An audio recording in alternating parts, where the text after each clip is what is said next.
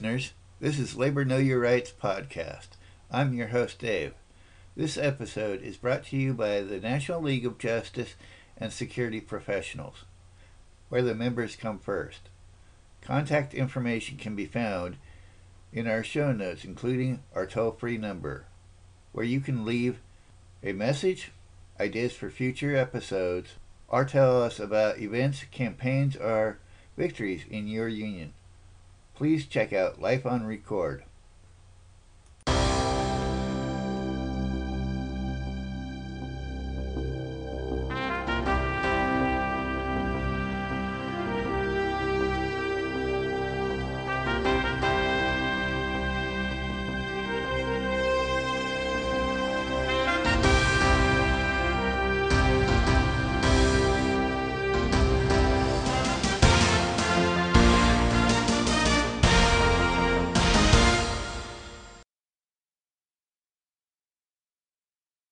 Labor International Union of North America, LIUNA, PCOC found that organized crime had documented relationship at least 26 labor international locals, three district councils, and the International Union. Organized crime exports its influence in LIUNA principally through top officers who are associates of organized crime Angelo Fosco, LIUNA General President from 1968 to 1975, whose father, Peter Fosco, was an Al Capone associate and Angelo's predecessor, was closely associated with the Chicago outfit. In 1982, Fosco and Tony Accardo, boss of the Chicago Las Cosa Nostra family, were tried and acquitted for defrauding LIUNA's health and welfare funds. PCOC asserted that Las Cosa Nostra also controlled John Serpico, vice president and an important LIUNA figure in Chicago. He admitted that he is a friend or personal acquaintance of virtually every important organized crime leader in Chicago. He was also active in politics. He received successive gubernatorial appointments to serve as chairman of the Illinois International Port District, according to the PCOC. The outfit used LIUNA international officers to gain access to Chicago mayors and Illinois governors. One example of such racketeering when the commission questioned Vice President Serpico about John Piccarato's duties as a LIUNA business agent and organizer he could not list a single contribution to local aid. Piccarato could not remember having done anything for the union, did not know anything about unions' collective bargaining agreements or pension plans. The structure of LIUNA's governance made organized crimes control easy. It was nearly impossible for an opposition candidate to be elected to a union office because LIUNA's executive board members were elected on a nationwide basis.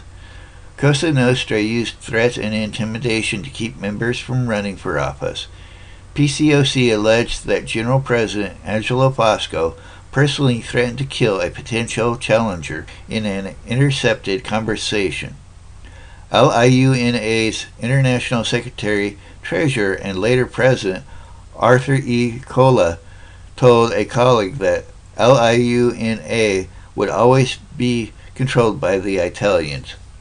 The International Longshoremen's Association ships entering port, no matter what time of day or night, need to be unloaded and loaded quickly. Delays are expensive, even ruinous. Thus, the longshoremen have enormous power over shippers who are extorted for labor peace payoffs Labor racketeers also enlisted port employees to facilitate cargo theft, solicited illegal labor payoffs, and extorted stevedore companies that load and unload seaborne cargo. The International has done little to disturb La Cosa Nostra influence in its locals. By 1937, Cosa Nostra was the primary power on the New York harbor when Anthony Anastasio, aka Anastasia, took control of the six New York harbor locals. His brother Albert was the head of well-known Murder Incorporated gang and boss of crime group that later became known as the Gambino crime family. Under Anastasio, organized pilferage, strike insurance, kickbacks, and loan sharking on the piers reached new levels. Anastasio delegated control of the New York City locals to various organized crime members and associates. New York State Crime Commission of 1953 reported on labor racketeering in New York City's ports, led to the creation of the New York New Jersey Waterfront Commission. In a case involving the commission, the U.S. Supreme Court observed for years the New York waterfront presented a notoriously serious situation. The New York Crime Commission reported that the skullduggeries on the waterfront were largely due to the domination of the International Longshoremen's Association. Its employment practices easily led to corruption, and many of its officials participated in dishonesties. The presence on the waterfront of convicted felons in many influential positions was an important causative factor in this appalling situation.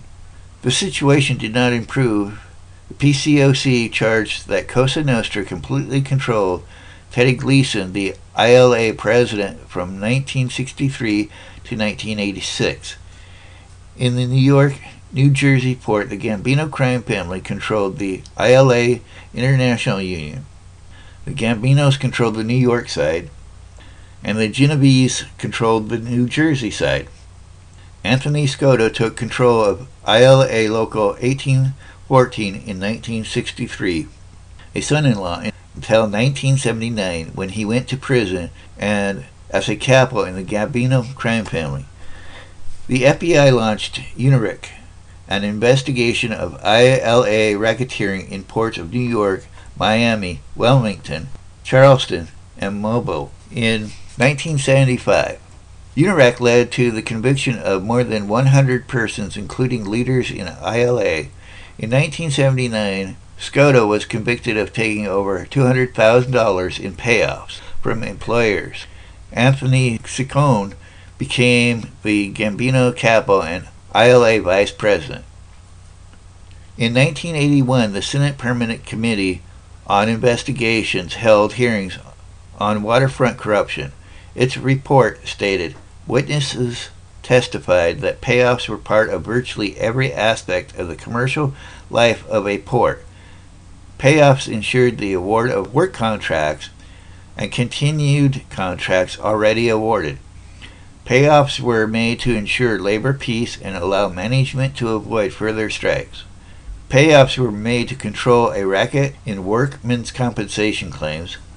Payoffs were made to expand business activity into new ports and to enable companies to circumvent ILA work requirements.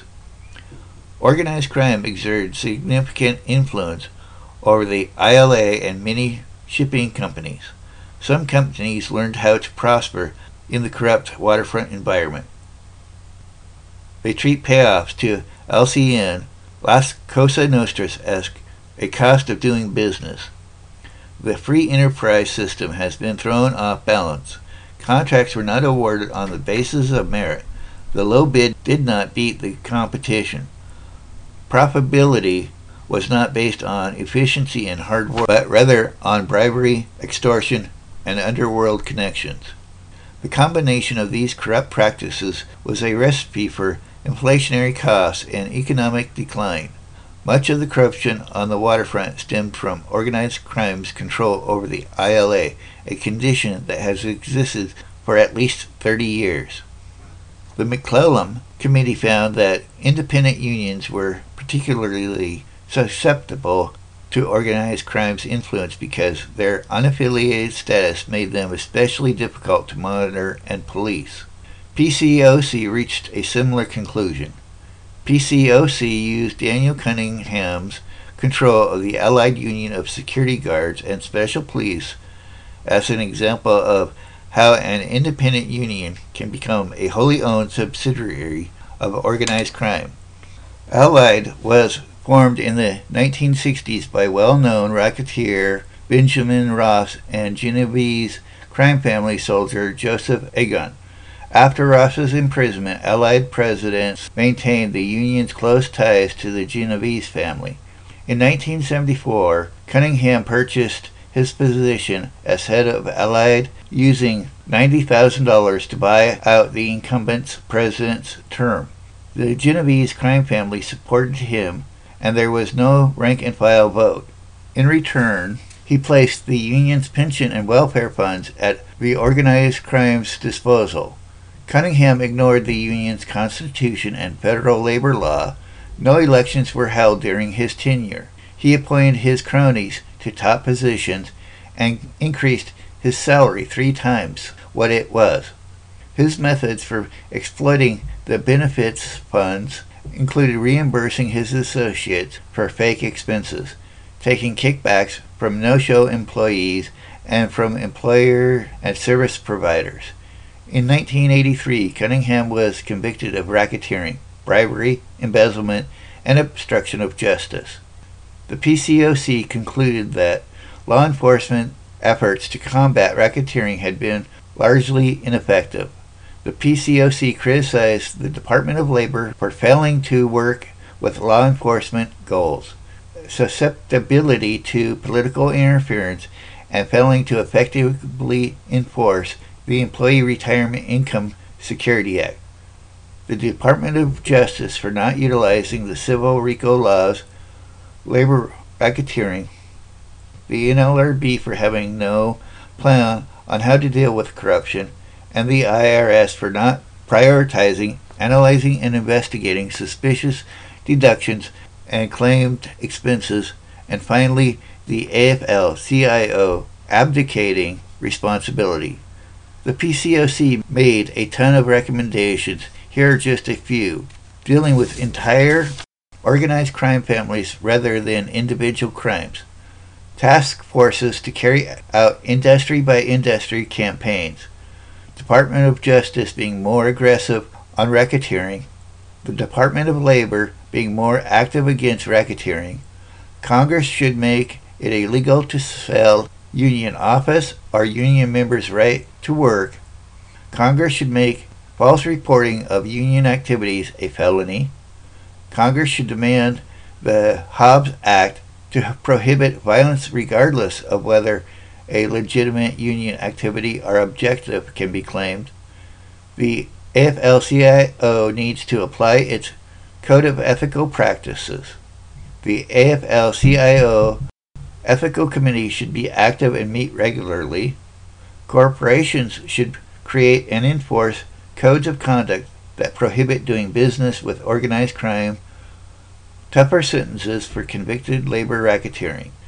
We are going to take a closer look at New York City, not that it is the most problematic, but it has the largest number of unions, 350 locals, the most union members, the most organized crime families, 5, and the most organized crime associates and members. New York City is the home to the Genovese, Gambino, Lucci, Bonanno, and Colombo crime families. Of course, New York City is not the only city with labor racketeering. Chicago is huge, but many other cities have documented records of labor racketeering, including Atlantic City, Boston, Buffalo, Cleveland, Detroit, Kansas City, Miami, Philadelphia, Pittsburgh, and St. Louis. We are going to take a look at different industries in New York City that labor racketeering has been involved in, in one way or another. The first will be the garment industry. In 1977, the garment industry's leading trade magazine, Women's Wear Daily, called ILGWU Local 102 an active tool of labor racketeers. The president of the ILGWU International Union admitted that we have never been able to control Local 102. The Gambino family leveraged control over Local 102 to establish and police an employers association, the Master Truckmen of America, MTA. They assigned specific trucking companies to each garment maker. It did not matter if you liked the service or price, and if you did your own trucking, you had to still pay the other company or face labor problems. If a new trucking company started or was bought, the MTA would demand 10% of the purchase price go to the MTA. If they did not pay or follow MTA rules, Local 102 would strike, blocking curbs, preventing pickup and deliveries by that company, even going as far as vandalizing and or stealing their trucks. Fulton Fish Market, controlled by the Genovese crime family, the largest such market in the United States, was controlled by controlling the United Seafood Workers Smoked Fish and Cannery Union. Due to the high level of competition and time a huge factor, it was important to the businesses to maintain good relationships with the union and those who ran it. It was important to the businesses to maintain good relations with the union and those who ran it. The union had about 900 members, such as wholesalers, managers, supervisors, and about 400 journeymen who set up the wholesaler seafood displays, negotiated the sales, and delivered the fish to the retail purchasers' vans nearby. In 1995, the IRB found that Michael had negotiated an agreement with Javits Center employers that made the job of general foreman a non union position, thereby allowing his father, despite his felony record, to do the same job he did before as a union official. IRB recommended he be removed from his position. When he did leave, he received a $236,000 severance pay package. The United Brotherhood of Carpenters and Joiners New York City District Council represented approximately 30,000 workers. From the early 1970s, Genovese crime family controlled the district council through its capo, Vincent DiNapoli. The FBI believed that Teddy Maritas, district council president from 1977 to 1981, was a Genovese associate. A Maritas, DiNapoli, and others' RICO prosecution ended in a mistrial. Maritas disappeared the evening before the scheduled retrial, presumed murdered. DiNapoli pled guilty. The International placed the District Council under a temporary trusteeship, but it did not purge the Union of Organized Crime's influence. The trustee chose Local 608 President Paschal McGuinness, a Genovese associate, as the District Council President, who appointed John O'Connor in charge of the District Council daily operations. Eventually, the Department of Labor charged O'Connor with 127 counts of racketeering. In 1990, he pleaded guilty to five counts, a $25,000 fine, and one to three years in prison. In the 1980s, commercial waste hauling in New York City's five boroughs was done by about 300 small firms having 1 to 20 trucks. That together constituted a $1.5 billion per year industry. Los Casa Nostra controlled the union and the borough based trade associations. The Association of Trade Waste Removers of Greater New York dominated the industry for over 35 years. James Failla was family capo was the president. The other trade associations were the King County Trade Waste Association, ran by Genovese, the Greater New York Waste Paper Association, again Genovese, Crime family ran it, and the Queens Trade Waste Association, ran by the Gambinos. Bernard Adelstein reign began in 1951 when Carlo Gambino, who later became the boss of the Gambino crime family, placed him in IBT Local 813, which had about 4,000 carting truck drivers. In 1989, Salvador Gravano, the Gambino underboss who became the most famous and productive government cooperating witness of all time, testified that Adelstein took orders from Gambino Capo James Failla. Thus, Failla controlled IBT Local 813 while serving as president of the Employers Association. The Gambino, Genovese, and Lucci crime families bound commercial customers to only using a specific carter. No other carter was allowed to solicit or accept a customer's business and if they tried to use non-union drivers, IBT local drivers would refuse to work for them and strike and or sabotage them.